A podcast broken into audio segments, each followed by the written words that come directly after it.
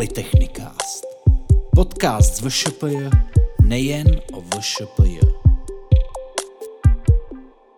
Vážení a milí posluchači, vítám vás při poslechu jubilejní 20. epizody podcastu Polytechnikast.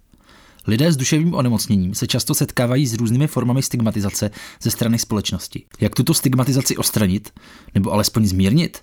Jednou z možností může být zapojení lidí, kteří se z duševního onemocnění zotavují, přímo do procesu vzdělávání, prostřednictvím osoby takzvaného peer lektora. Na Vysoké škole Polytechnické Jihlava je výuka z peer lektory již od roku 2017 součástí povinného předmětu základy psychiatrie a psychopatologie, vyučovaného na katedře sociální práce. V budoucnu by přitom mělo dojít k rozšíření základny peer lektorů i nabídky kurzů nejenom pro studenty, ale i pro širokou veřejnost. A to díky novému projektu s názvem Inovace a rozvoj předmětů zaměřených na duševní zdraví, financovaného z Fondu Evropského hospodářského prostoru a Norska. Kdo je to peer lektor a co jeho role obnáší? A co si představit pod pojmem škola zotavení, který se v souvislosti s peer lektory často skloňuje? O tom vám více prozradí hosté nejnovějšího dílu podcastu Polytechnikast. Doktorka Vlasta Řezníková z katedry sociální práce VŠPJ a peer lektorky Jitka Boháčková a doktorka Magda Dozbabová z Centra pro rozvoj péče o duševní zdraví. Dobrý den. Dobrý den. Dobrý den. Dobrý den. Můžete úvodem tento projekt stručně představit? No, jedná se o projekt, který je financován z programu vzdělávání fondů Evropského hospodářského prostoru a do kterého přispívá Liechtensteinsko, eh, Island a Norsko. A našimi partnery jsou právě Noři, máme norské partnery a potom Centrum rozvoje péče o duševní zdraví. Jedná se o projekt, v jehož rámci bychom eh, chtěli inovovat už stávající předmět, eh, který je už vyučován od roku 2017 tady eh, ve škole za účasti peer lektorů. K tomu se asi ještě dostaneme k vysvětlení, kdo je peer lektor. A potom bychom rádi vlastně, aby vznikl nový předmět, který bude volitelný a bude otevřen i pro veřejnost a na to by pak třeba mohla navázat, navázat vznik eh, školy zotavení. Tak jsem řekla spoustu jako nových asi pojmů, mm-hmm. ale předpokládám, že se k tomu dostaneme, aby, aby jsme je vysvětlili. Tak klidně můžeme začít tím vysvětlováním. Tím klíčovým prvkem, který jste zmínila, je osoba peer lektora. Můžete stručně popsat, kdo je to peer lektor? Já jsem tady za peer lektory, peer lektor senior, jsem z Centra pro rozvoj péče o duševní zdraví z Prahy a pro mě peer lektor je člověkem s osobní zkušeností s nemocí, který se snaží s tou svojí zkušeností, kterou má, těm ostatním předávat Jednak eh, to, jaké to je být eh, nemocný, jaké to je žít s tou nemocí, eh, jaké to je to prožívání. A jednak pomáhá těm nemocným na cestě zotavení, ale pomáhá i třeba tomu okolí, té rodině, známým pochopit, co ten nemocný prožívá. A můžete představit, jakým způsobem to zapojení peer lektorů do výuky probíhá? Zda s ním studenti diskutují, spolupracují na projektech? Zkrátka tak nějak popsat, co může od výuky z lektory očekávat student, který s ní dosud neměl žádné zkušenosti. No my jsme měli teď možnost eh, vlastně tu výuku vést ve dvou rovinách. Jedna byla online a jedna byla naživo. Takže vlastně zde pro školu jsem vyučovala pouze online a bylo to, bylo to něco úplně nového a musím říct, že um, osoba peer lektora tam za, z, vlastně v té výuce, tak tam je jako ten jako určitá osobnost. A vytvářel se si vztah se studenty, i pro mě to byla velká zkušenost. A oni měli v online formě měli nějaké samostudium a pak jsme naživo dělali nějaké, jednak jsem měla pár prezentací, ale dělali jsme um, cvičení, a všichni spolupracovali. Je to cvičení, kde se potom diskutuje o tom, k čemu se tam dobrali, co je tam zaujalo. A vždycky v té výuce panuje velká důvěra. Musím říct, že i ta otevřenost, že mě to překvapilo, že přestože to bylo online, tak to mělo pro mě obrovskou úroveň. A poté teda už probíhala i výuka naživo a to já mám teda nejradši, protože tam si opravdu můžeme popovídat. A na všech těch výukách tak platí takové to pravidlo té důvěry, to, že se ty informace nevynáší, že to, co si tam řekneme, tak je pro nás důvěrné. A často se mi teda stává, že sami, buď to studenti, anebo když to mám pro dospělé, tak eh, sami odhalují jednak to, že třeba mají někoho v rodině, nemocného, onemocnění, depresí nebo nějakou jinou duševní nemocí, a nebo uh, někoho z příbuzný, ne, nebo oni sami, nebo že oni sami mají nějakou nemoc tohoto ražení, což teda obdivuju, že jsou schopní to říct před ostatníma. Právě pro tu stigma, které ta nemoc sebou nese. A právě proto peer lektor se snaží tady tu nemoc destigmatizovat. Mm-hmm. To je takové jako mé poslání peer lektorské. A můžu, jestli můžu doplnit, tak bych eh, jenom k tomu ještě chtěla říct, že k tomu, aby člověk se stal peer lektorem, tak eh, nestačí mít jenom vlastní zkušenost, eh, v našem případě s duševním onemocněním, ale ti lidé vlastně prochází vždycky vzdělávacím kurzem, musí se naučit pracovat s tím svým příběhem a jak ho studentům vlastně podat. A podává se tím stylem, že jsou předávány takové ty jako silné momenty toho zvládání té nemoci. Mm. A, a, a podobné prostě mají třeba i svůj, i svůj vlastně etický kodex. Jo, je tam vlastně řada různých eh, věcí, které se vlastně a podmínek, které se musí splnit pro to, aby člověk mohl být peer lektorem a mohl eh, do té výuky přispívat. A skladba té výuky v našem případě vlastně v tom povinném kurzu jsou to čtyři celodenní moduly a ten jeden je zaměřený na peer programy. Vlastně jsou to programy, ve kterých se právě ti eh, lidé z vlastní zkušenosti nějakým způsobem prosazují, takže třeba pomáhají ve své pomocných skupinách, mohou je vést, eh, pracují třeba jako peer konzultanti v centrech duševních zdraví, eh, a, a tako, takovéhle vlastně, vlastně jako informace se tam studenti dozví. Pak máme stigmatizaci, kdy eh, vlastně se studenti dozvídají, jakým způsobem jsou prezentovány informace třeba v médiích, co to dělá vlastně s těmi lidmi, kteří tu zkušenost mají a s jejich rodinami a že existuje třeba i nějaká sebestigmatizace těch lidí, kteří potom nejdou třeba žádat o práci, protože si myslí, že ji nedostanou. Jo, a už předem vlastně si zavírají ty dveře třeba i sami, což bývá taky nová informace pro ty studenty. Pak eh, je tam eh, recovery, to je vlastně zotavení, to je mm, relativně nový koncept, který vlastně mm, právě staví na silných stránkách těch lidí. Dneska už se hovoří o recovery oriented vlastně jako organizacích, kdy mm, to, že jsou orientované na zotavení, to znamená, že právě posilují a zjišťují ty silné stránky, na čem se dá stavět. Není vlastně to gro bavení se o diagnóze a o tom, co člověku nejde nebo v čem má problém, ale spíš to, co mu jde a od toho se nějakým způsobem jako odrazit a na tom stavět. A ten poslední, to je self-management a je to vlastně i pro studenty velmi praktická věc, kdy sami se učí, jak hospodaří se svým časem, dozvídají se dost věcí i vlastně o sobě což je další přidaná hodnota té výuky. Takže peer lektor má teoretické znalosti, kdy tam je nějaká část teoretická, kdy má třeba nějakou prezentaci a musel na to načíst, musel na to nastudovat pak eh, to prokládá svým příběhem, ale není to tak, že by byl jako živá kazuistika a řekl od začátku do konce, jak to s ním bylo. Prostě pokud eh, se to hodí pro tu výuku v té situaci, záleží i, jak se cítí vlastně s tou skupinou, s těmi studenty, jestli tam opravdu ta důvěra je, co oni nabízí za témata, tak on na to prostě reaguje. Takže to znamená, že přestože ti naši studenti eh, od roku 2017 už to bude několikátá skupina studentů, která tou výukou projde, tak eh, nejsou prostě stejné. Přestože projdou všemi čtyřmi stejnými moduly, ale ta výuka není stejná. A pak eh, další věc jsou vlastně různé jako aktivity, kdy interaktivně se vlastně učí, zkouší si něco sami, je tam spousta různých úkolů, videí, jo, takže je to taková jako zážitková pedagogika. Já bych to vlastně, jestli můžu ještě doplnila, mě tak napadlo, tady jak jsi to říká, že to není stejné, pro mě je důležité i to, že oni se můžou mě na cokoliv ptát, protože často se lidé bojí ptát toho nemocného na nějaké věci, takové ty citlivé, anebo třeba ten nemocný člověk není schopen odpovídat. A já právě považuji tu práci smysluplnou v tom, i v tom předávání těch informací a v tom pochopení toho člověka, v tom, co si prožívá. A hrozně se mi líbilo, jak říkala, právě to zaměření na silné stránky že člověk není kazuistika, člověk není nemoc. Člověk i s, veškerým, s veškerým tím omezením má své silné stránky. Mě by zajímalo, jak jste se o možnosti stát se peer lektory vůbec dozvěděli a co vás přimělo k tomu, že jste se rozhodli to zkusit. Tak já jsem tady za tu uh, nadcházející peer lektorskou generaci.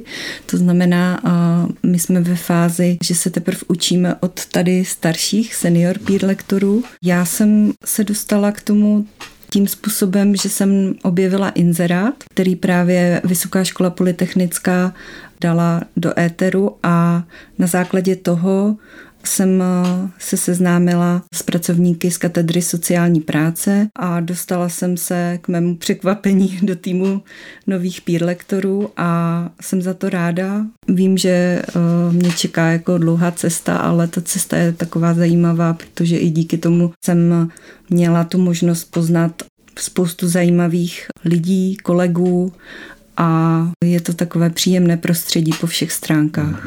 A můžete trošku přiblížit i nějak ten proces, během kterého se vlastně z člověka stane peer lektor, co všechno obnášelo?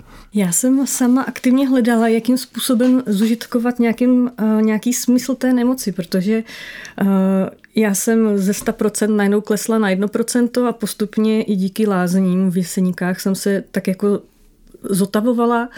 A po pár letech, eh, teď to budou, teď začínám čtvrtý ročník peer lektorování, tak jsem hledala, jakým způsobem bych se někde mohla zapojit a díky kamarádce jsem se dozvěděla o poradně, online poradně Stop Stigma, kde teda pracuji doteď jako poradkyně.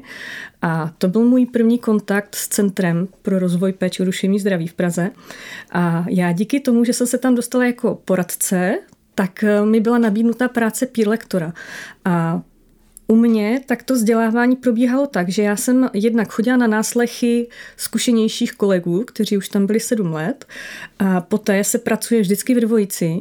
Jednak kvůli našim omezením, únavě a potřebě jako chvilku vypnout, ale hlavně i kvůli tomu, že se navzájem jako podpoříme. A ten starší kolega, tak eh, když jsem začínala s peer lektorováním, tak on byl ten hlavní a já jsem byla ten, kdo jako by spíš se učil a pomáhal. A další věci, že jako velká pomoc slouží takzvaný lektorský manuál, který je teda velmi profesionálně zpracovaný a dá se říct, že z minuty na minutu ten celý den je tam jako rozpracovaný a ten peer lektor přesně ví, co se od něj očekává a jakou má jednak prezentaci, materiály, buď to je vytváříme společně, nebo jsem si třeba ty online dělala sama. A potom další věc je veškeré ty, ta cvičení, co děláme, tak my víme jako peer lektoři, co chceme aby bylo jakoby výstupem toho a pak už se to jako odvíjí dál podle různých těch dotazů a, a můžeme se klidně zastavit u něčeho. A jinak eh, si myslím, že hlavně, hlavní teda byla ta pomoc týmu. Ještě člověk má svého supervizora, na kterého se může obrátit, kdykoliv potřebuje poradit s lektorováním. Jsou podle vás nějaké klíčové vlastnosti nebo schopnosti, které by ten peer lektor měl mít? My říkáme, že je to vždycky jedinečná zkušenost onoho člověka a jedinečná vlastně ta osobnost toho člověka. A ty, ty zkušenosti jako peer lektorství, já jsem za ty tři roky musím říct, že jsem se hodně posunula, že to jako vidím, ty začátky a vidím, jaké je to teď takové už o něco snažší. A takové jako uh, strukturovanější.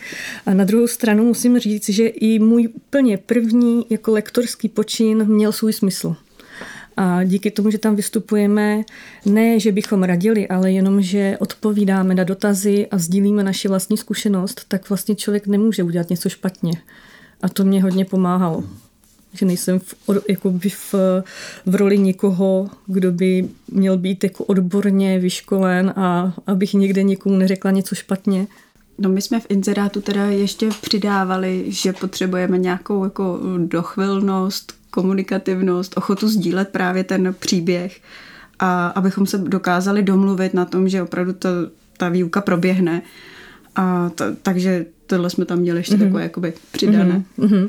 Je pravda, že my ty moduly vytváříme i tak, aby ti píři byli schopní na poslední chvíli se zaskočit, aby to nebylo jako udělané na jednoho určitého člověka, protože to souvisí prostě s tou naší nemocí, že jeden den nám je dobře a druhý den nám být dobře nemusí, takže vždycky máme nějaký určitý plán B. Z toho důvodu právě vznikl tenhle ten projekt, protože my jsme vlastně tuhle zkušenost udělali, že jsme měli pouze dva peer lektory a vlastně oni nám vypadli a potom jsme nemohli, jo, museli jsme zase žádat centrum, jestli by mohli jejich píři jít k nám, takže i to byl jeden vlastně z důvodů, proč jsme ten projekt vlastně psali, protože jsme chtěli mít více svých pírů, na které se můžeme obrátit, takže teď momentálně máme v projektu 8 nových pírů, 8 uchazečů o, pí, o pír lektorství, aby, aby právě byli vzájemně zastupitelní a aby vzniklo nějaké pemzum těch, těch lidí, kteří budou uh, ochotní a případně a připravení prostě na to lektorování. Ono totiž tato pozice v České republice není dlouho, teď myslím pozice peer lektora, protože s ní vlastně přišlo Centrum rozvoje péče o duševní zdraví. Uh, to sem přivedlo vlastně celé peer lektorování a mnoho teda dalších aktivit, které dělají. Eh, Petra Kubinová vlastně byla hlavní manažerkou projektu v roce 2013-14, kdy vlastně tady byli zaškolováni peer lektoři mm, vlastně britskou a holandskou stranou. Takže ta, ta pozice je opravdu úplně nová. A jenom bych ještě chtěla podotknout a tak nějak se pochlubit, že my jsme jediná vysoká škola v České republice, která peer lektory má zahrnuty do, před, do předmětu jako základního, povinného. Jinak ještě další školy v Praze a v Brně vlastně mají, mají taky výuku z peer lektory, ale mají to jako volitelný předmět. Ta výuka probíhá už od roku 2017. Máte už třeba nějakou zpětnou vazbu od těch studentů, jak to hodnotí? Něco jste už zmínili, můžete klidně i více to přiblížit. To je mimochodem další důvod, proč jsme ten projekt psali, protože máme krásné zpětné vazby, kdy studenti, vlastně když to probíhalo v onlineu, tak měli jednoduché zadání, že měli napsat jenom reflexy z výuky. A vlastně v těch reflexích bylo, těšila jsem se do školy, a ještě víc výuky z peer lektory. To je výuka, která má smysl o, úplně, až, až někteří adorovali vlastně píry, jo, že jako v tom smyslu, co dokázali překonat a že jim byli velkou inspirací. Třeba zrovna ve zkouškovém období, kdy oni říkali, tak my tady fňukáme nad zkouškama a vlastně píři překonávají jako mnohem těžší zkoušky a takže, takže opravdu taková ta inspirace a ta smysluplnost té výuky, to, to tam vlastně úplně nejvíc vyzdvihovali a obecně vlastně tenhle ten koncept vznikl i vlastně s cílem destigmatizovat duševní onemocnění. Já jsem teda měla vždycky krásný zpětný reakce. Na druhou stranu, my jsme vlastně šířili jakoby dobrou věc, ale ta zpětná vazba, která se nám dostávala, je tak velkou podporou od studentů i od sociálních pracovníků. Musím říct, že jako opravdu mi ta práce přináší asi ještě víc, než, než do toho dávám já. Na to by měla navázat ta moje další otázka. Že ten přínos pro ty studenty je neoddiskutovatelný, ale chtěl jsem se zeptat, eh, co přináší výuka vám? Já tam vidím tu svoji cestu zotavení. A je to eh, taková určitá sebereflexe. Ze začátku bylo pro mě hrozně zvláštní mluvit o sobě, několik hodin třeba i, nebo o svých jako životních zážitcích, ale na to už jsem si nějakým způsobem zvykla. A mě osobně jako takovou jako hnací silou je právě ta destigmatizace, protože se s tím setkáváme velmi často s nějakým eh, posuzováním, odsuzováním. Myslím si, že velkou měrou je tam jako nepochopení těch lidí a neinformovanost. A já bych strašně chtěla, aby se právě spousta lidí dozvěděla, jaký to je, aby na mě nekoukali skrz prsty, není na mě nic moc vidět, ale jakmile řeknu, léčím se s depresemi, tak už je určitý odstup, už eh, se mnou lidi mluví jinak. A mě, mě je to líto, já jako jsem stejný člověk, ať eh, jsem byla zdravá, nebo jsem teď prostě s nějakým handicapem, jestli to tak mám říct. v tom případě je tam ta jako ta smysluplnost té práce tak obrovská, že mě sice to stojí velký úsilí, ale stojí to za to. A já třeba pro přiblížení to, co sdělujeme jako názornou ukázku ve výuce, jak se cítí člověk s chronickým onemocněním, tak e, pro vaši představu každý den dostanete kilo cukru, ale chronicky nemocný dostane 10 lžiček cukru. A teď e, on už si musí rozmyslet, když dá jednu lžičku na to, aby si vyčistil zuby, jednu, aby se oblekl, jednu, aby vyšel z domu, nebo dvě, když má sociální fobie, tak už mu zbyde jenom pár lžiček na to, aby si rozvrhl, uh, jestli tuhle lžičku dá na to, aby si pohrál s dětma, druhou lžičku nejde výtah, tak najednou přijde o tu lžičku. Některý den mu nadělí těch lžiček dokonce méně a může se stát, že si vezme na dluh z druhého dne lžičku, ale ten druhý den už ta lžička cukru chybí. Takže pro tu představu uh, i doma s dětma používám třeba, že jsem unavená a moje holky už se ptají, mami, kolik? Už jenom jedna lžička, tak si lehni. Jinak je uh, i v článcích zdokumentováno, co to přináší pírům, to lektorování. A tam právě píší, že je to vlastně i nějaká prestiž. Já si vzpomínám na mm, člověka, kterého jsem právě přizvala takhle do výuky a on potom říkal, ale to nebylo na téhle úrovni jako peer lektorování, jakou tady máme dneska. A tak, tak on právě říkal, já jsem řekl mýmu psychiatrovi, že učím na Masarykově univerzitě a hned se ke mně začal chovat jinak. Jo, takže i, i toto je s tím spojeno. A pak, pak ještě to, že vlastně sami se učí nějaké dovednosti, jo? protože ty dovednosti třeba sou, souvisí právě i s tím lektorováním, s lektorskými dovednostmi. Na to je právě ten výcvik několika hodinový, kdy, kdy se vlastně připravují na to lektorování a musím říct, že i pro mě byl dost užitečný, když jsem přihlížela, jak my nemáme pedagogiku, že jo, jako vysokoškolští učitele, takže, takže to, to se mi třeba hodilo taky.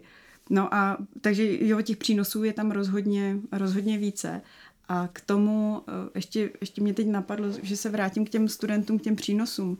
Tak to je prostě výuka, která přispívá opravdu ke změně postojů k lidem s duševním onemocněním.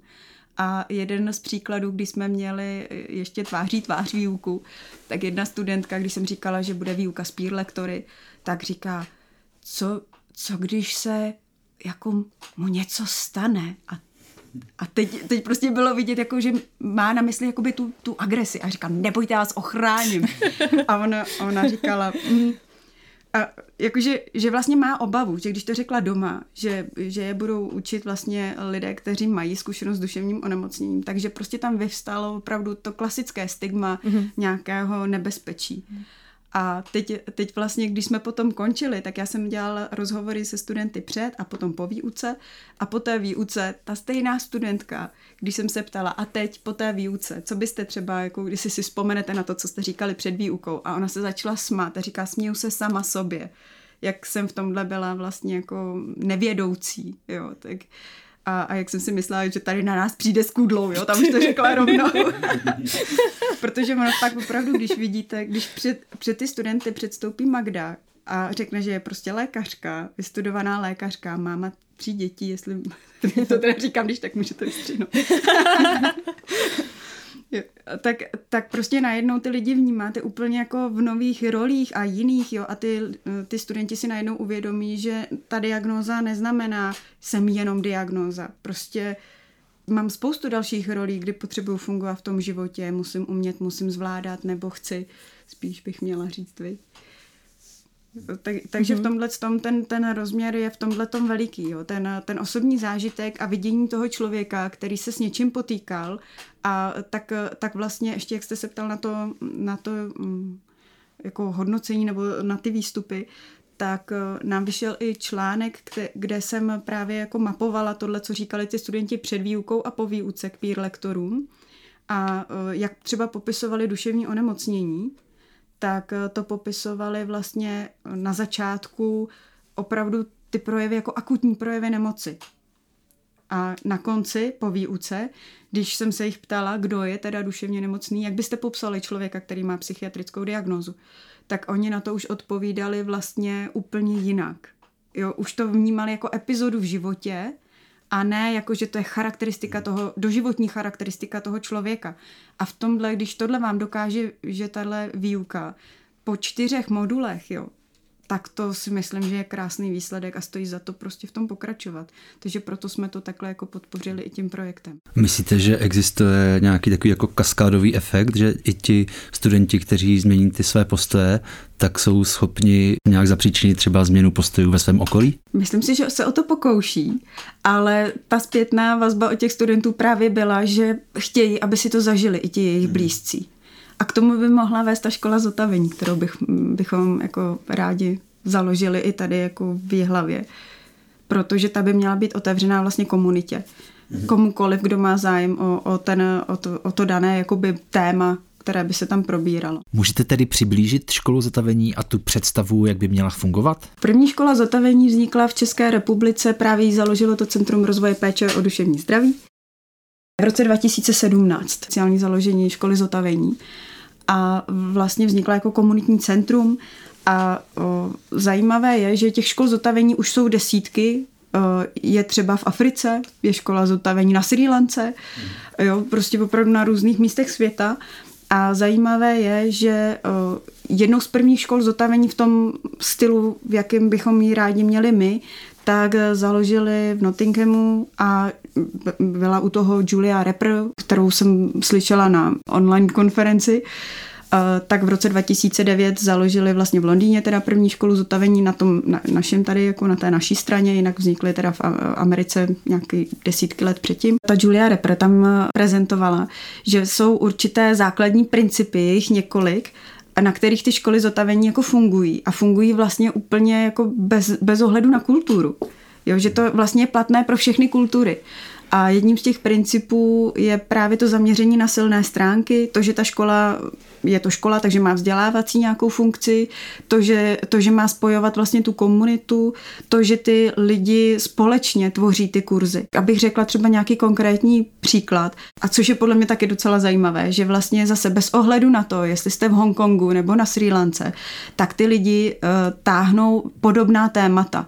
Takže jedno z takových obvyklých témat je, jak říct prostě psychiatrovi, že chci změnit léky protože to byl mimochodem taky další jako zajímavý výstup nebo zjištění pro studenty, že ty uh, léky psychiatrické vlastně mají řadu vedlejších účinků, uh, že to není tak jako jednoznačné s nimi, že si vezme člověk pilulku a je dobrý a léčí se.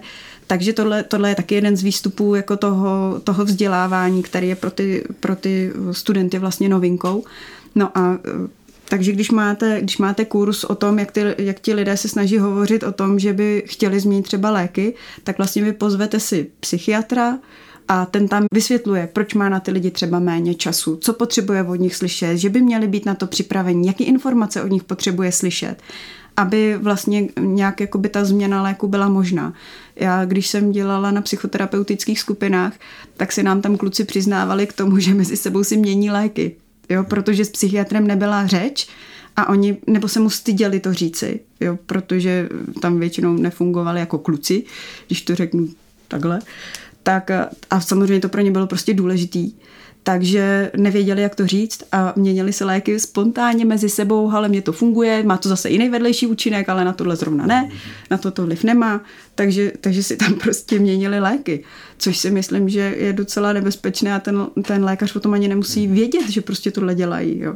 V tomto to má prostě smysl. Další věc je, že na ty kurzy vlastně škol zotavení jde kdokoliv, koho to téma zajímá. Takže tam může přijít i profesionál, může tam přijít kamarád, jo, prostě nebo, nebo partner, jo, kdokoliv, koho, koho zrovna to téma jako nějakým způsobem je pro něj důležité. Pro nás ještě důležité, že ti lidé, kteří tam přijdou, třeba ti, ti, co mají tu nemoc, tak nejsou to pacienti, ale přijdou tam jako studenti. To byla jako hlavní myšlenka školy zotavení, že ti lidé jsou studenti při té nemoci člověk se setkává jako se vším možným a jak říkáš, nežádoucí účinky léků, je to špatně. A někdy to není jenom jedna epizoda, ale je to jako to zotavení je jak na horský dráze, pořád nahoru dolů, nahoru dolů. Co se týče toho sebevědomí, tak to člověka hrozně poznamená, když najednou ze dne na den přestanete být lékařka, nejste schopná být matka, nedokážete stát z postele, nemůžete si udělat eh, snídaní a nejste schopní vlastně jako nic a jste závislí absolutně na druhých a je hrozně těžký v takové situaci hledat sebevědomí.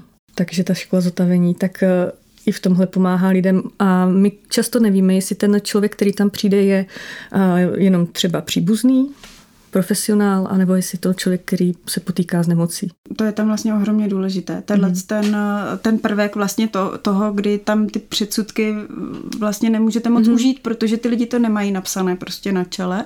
Mm. A teď si mě navedla právě na další věc, že eh, vlastně ten člověk nemá prostě nějakou náplň dne třeba ještě a může jít do té školy zotavení a vlastně studuje. A už, už zase má co napsat třeba i do toho životopisu protože tam se může stát, že ti lidé vypadnou třeba i na několik let a ten životopis tam je, tam je prázdno. A když potom ten personalista by se jako toho si všiml a nějak se na to ptal, tak oni to mají čím vyplnit. Mhm. Řeknou, studoval jsem prostě ve škole zotavení a už, nebo cokoliv, nebo jo, může říct, studoval jsem, to, to zase, to je právě další věc, kdy na tohle může být taky kurz. Jo, mhm. kdy, kdy vlastně můžete mít téma říci nebo neříci na na pohovoru, že mám nějakou zkušenost. Jo, a zase ty lidi tam vlastně sdílí, co jim to přineslo, co to, co to vlastně dělá, jo, když řeknu, že mám nějaké obtíže, nebo to neřeknu. A pro někoho je to výhodou, někde je to nevýhodou. Jo? A právě jako široká škála zkušeností tam je vlastně tím důležitým prvkem i té školy zotavení. Že tam je řada různých na, jako názorů a zkušeností. Jak, jak si právě mluvila o tom, že nejsou to rady. Jo? To je, to je taky jeden vlastně z aspektů, který je napsaný i v té etice těch peer lektorů, že oni řeknou, toto je moje zkušenost, jo, takže to není ani, že by hanili psychiatrii, ani že by adorovali, jo, vlastně tohle je součástí jejich etiky, že mluví o tom, že já mám takovouhle zkušenost a ideální je, pokud to vyváží zkušenosti zase někoho třeba z kolegů a řeknou, ale ten má zase tuhle. Jo, takže máte lidi, kteří nedá, nedají dopustit na psychiatrii a řeknou vám, když se ke mně všichni otočili zády, tak tam mi pomohli. A jiný vám řekne, ne, je to pro mě, to byla pro mě naprosto traumatizující jako zkušenost. Takže tohle všechno tam má prostě prostor. Škola zotavení eh, taky, taky se ještě říká, že je místo příběhů. To je hezky řečeno. Mm-hmm. Teď mě napadlo taky, že například tam třeba přibližujeme, jaká je hospitalizace na psychiatrickém oddělení. Jakože to je něco, co člověk si neumí představit. Všichni znají přelet nad kukaččím hnízdem, ale realita už je jako mnohem dál. A není to to, že jsem byla v blázinci. Já to prostě považuji za jako vyloženě záchranu života pro drtivou většinu lidí s depresemi. Tady bych se chtěl ještě trochu vrátit. Říkali jste, že ta stigmatizace nemusí být jen mezi tou laickou veřejností, ale může se projevovat i ze strany té odborné veřejnosti, konkrétně třeba u těch psychiatrů. Zajímalo by mě tedy, zda má škola zotavení potenciál změnit to vnímání i u této části veřejnosti. Jako já osobně, i když jdu na vyšetření jako mudr, tak jsem se setkala s tím, že ve chvíli, kdy vyjmenuju spoustu svých léků, řeknu, jakou mám diagnózu, tak lékaři, a nemyslím jako psychiatry, ale klasický lékaři, tak uh, už na mě koukají jinak spousta z nich už, zvláště mladší bych řekla, jako, že už jsou takový informovaný a, a dost mají náhled, ale taky se mi stává prostě, že přes, i přes všechno ti lékaři vlastně ty symptomy nebo pro potíže, hodně už se to háže potom do psychosomatiky a řekne se, jo, tak to vy máte jako z těch depresí a to vy máte ty bolesti z toho. A je pravda, že duševně nemocní lidé jsou méně vyšetření. To je jako na to jsou studie, že jsou méně vyšetření než jako lidé s jinými nemocemi. A v tom odborném světě eh, nám se daří třeba eh, tu školu zotavení nebo ty, ty peer lektorské kurzy rozšiřovat mezi sociální pracovníky. A psychologové ještě se zúčastňují a jsem tam nějaká psychiatrická sestra, ale lékaři jako psychiatři se toho nezúčastňují a myslím si, že je to jako dané systémem, že oni na to prostě nemají absolutně čas. Mm-hmm. Oni absolvují svoje kreditové vzdělávací programy a tady to já si jako neumím představit, že by lékař tam od rána tři dny seděl a poslouchal naše vyprávění a debatoval s náma a účastnil se toho programu, když sám neví, jako, kde mu hlava stojí a má strašně moc pacientů. Myslíte si, že by třeba do budoucna stálo za to prosadit tu možnost zapojení peer lektorů například u medicínského vzdělávání? Nebo jaké jsou podle vás další obory, u kterých by to mělo smysl? Já, abych mluvila za Centrum Pražské, snažíme se o to od samého začátku. A zatím jsme se dostali na lékařskou fakultu na obor ergoterapie u studentů. A tam vlastně pod vedením Jany Pluhaříkové Pomajzlové, která je takovou průkopnicí také, tak tam jsem byla letos jako naživo a předtím na online výuce. Tak to je jako zatím první naše vlaštovka. Ale na medicíně si to neumím představit, že jako sama ze své zkušenosti, když vím, jak ten program byl neskutečně nabitý, tak si nemůžu představit, že by tam byla třeba být jen jediná hodina taková jako v etice. Do etiky by to šlo zařadit. Tam si myslím, že jo, tam by se čas našel. Tak já to do, do budoucna vidím dobře. Já se o to budu pokoušet rok co rok. já eh, třeba vím, že Centrum rozvoje péče o duševní snaží se postihovat různé jako skupiny Měli napsaný projekt právě vzdělávání pro žurnalisty, mm-hmm. právě, právě kvůli té stigmatizaci, aby dohlédli vlastně, co ty jejich zprávy jako dělají, nebo jak to může působit na lidi. A že to není třeba tak jednoduché, když to podají jednostranně. A pak, eh, pak tam měli právě, jezdilo se do léčeben, že jo, tam, tam taky školili peer lektoři, ale jak říká Magda, bylo to víc jako pro ty asi sestry a jo, taky vím, že, že vlastně Michal Kašpar byl dokonce i v parlamentu. Mm-hmm. Že tam, tam, taky, tam taky mluvil vlastně za píry, takže to si myslím, že taky neuvěřitelný počin. A ještě, ještě určitě nějakou, nějakou skupinu, jo, lékaře, obvodní se snažili vzdělávat eh, právě proto, že se to může podceňovat. No. Ale rozhodně, jako když by kdokoliv měl zájem o to, co všechno sem přináší jako centrum, tak, eh, tak se podívejte na jejich stránky, protože toho dělají spousty. Mm-hmm, to je pravda, mají i spoustu výukových kurzů a modulů. A já teda za sebe bych řekla, jako já když nemám deprese, jak jsem obrovský optimista, že já si myslím, že se to rozšíří všude, že to chce jenom čas a nadšený lidi což já tady kolem sebe mám. a hlavně si myslím, že se to e, i teď jako daří, že se mluví opravdu více o tom duševním mm-hmm. zdraví. Jo. Řekla bych, že je to už mnohem víc znát, nebo jestli je to tím, že se o to téma zajímám, tak si toho víc všímám, ale řekla bych, že jo, že obecně jo, jo. jako já si myslím, že určitě, jako, že mám štěstí, že jsem nežila před nějakýma třeba 20-30 lety, že je to rok od roku snaží. Mluvili jste již o tom, že do budoucna byste rádi rozšířili nabídku kurzů nejenom pro studenty, ale i pro širší veřejnost. Můžete přiblížit tu svoji představu? Značka ideál by bylo, že by tady skutečně vznikla škola zotavení. Tak, aby probíhala na základě těch principů, co jsem jmenovala. To je jedna věc. Další věc, že eh, vlastně ta Julia Repper to popisovala tak, že ta škola zotavení má fungovat jako jakýsi hub že má vlastně opravdu propojovat vlastně i ty aktivity, co se dějou tady právě v komunitě, tady v Jihlavě nebo na Vysočině. Jo, takže, takže jsou to i eh, věci, právě jak tady, jak jste vlastně měli to promítání toho filmu ohledně otužování, tak to už je něco, co by se dalo krásně právě spojit s tou školou zotavení. Jo, že přesně promítne se film o otužování, bude tady k tomu diskuze s otužilcem, jo, a, a vlastně i s dalšíma lidma, tak to už by mohlo být úplně krásně součástí školy zotavení, že vlastně škola zotavení není jenom o, o tom, co se spojuje jakoby napřímo, když to tak řeknu, s psychiatrickou diagnozou, ale vlastně je to o čemkoliv, co člověka baví. Třeba Magda dělá, dělá fotografii, nebo zabývá se fotografií, dělá fotopříběhy. A, a vlastně celkově to může být práce prostě s foťákem, jo, s tím prostě, co umím, jak umím nafotit, to bys měla spíš říkat ty, a říkala za tebe. Je to jeden z našich kurzů, fotopříběh se to jmenuje a je dvoudenní, takže to je, to je takový můj oblíbený, oblíbený výukový kurz.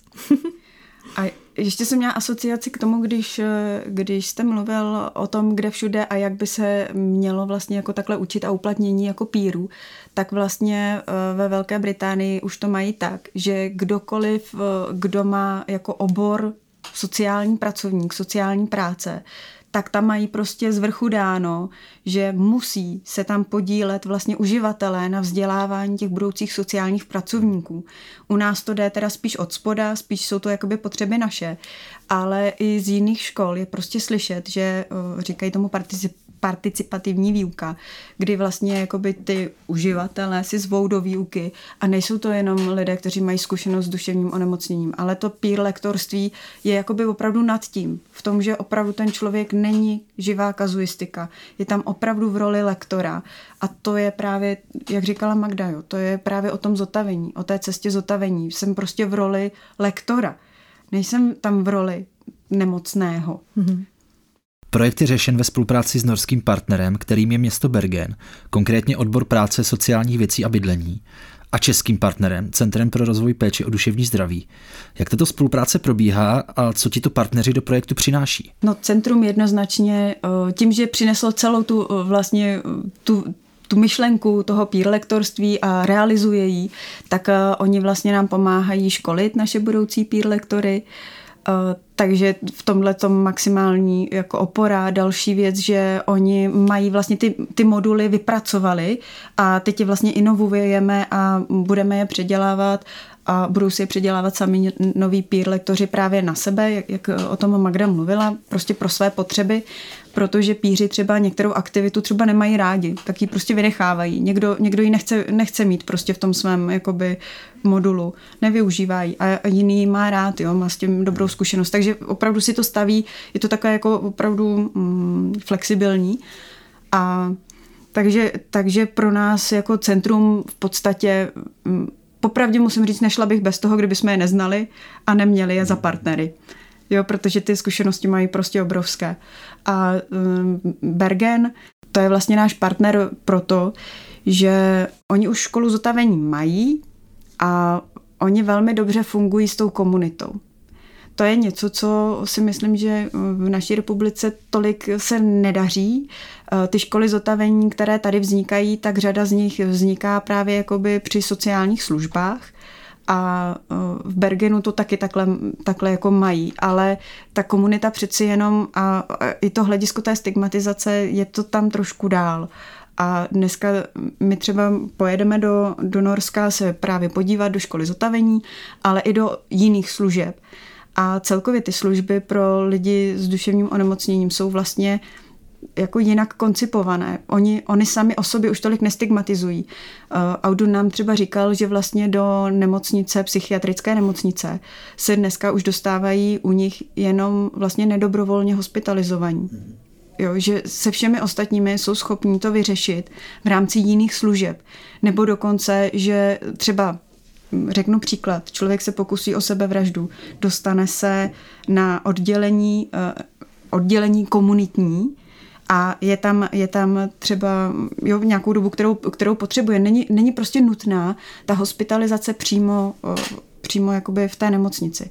A další věc, že třeba řekl, že mají službu, která když se člověku stane, necítím se dobře, jo, mám pocit třeba, že bych si mohl něco udělat, jo, nebo tak, tak, tak vlastně jde na tři dny do, do lůžkové péče s 24-hodinovým jako dohledem, ale s tím, že nemá žádnou psychiatrickou diagnózu. A prostě pokud do těch tří dnů eh, je vlastně schopen toho, aby odešel a, a mohl fungovat dál, překoná vlastně nějakou krizi, tak prostě odchází a nemá nikde žádný zápis. Pouze pokud je potřeba to prodloužit, tak eh, potom už, už jako by asi byl ten zásah jako nějaký větší.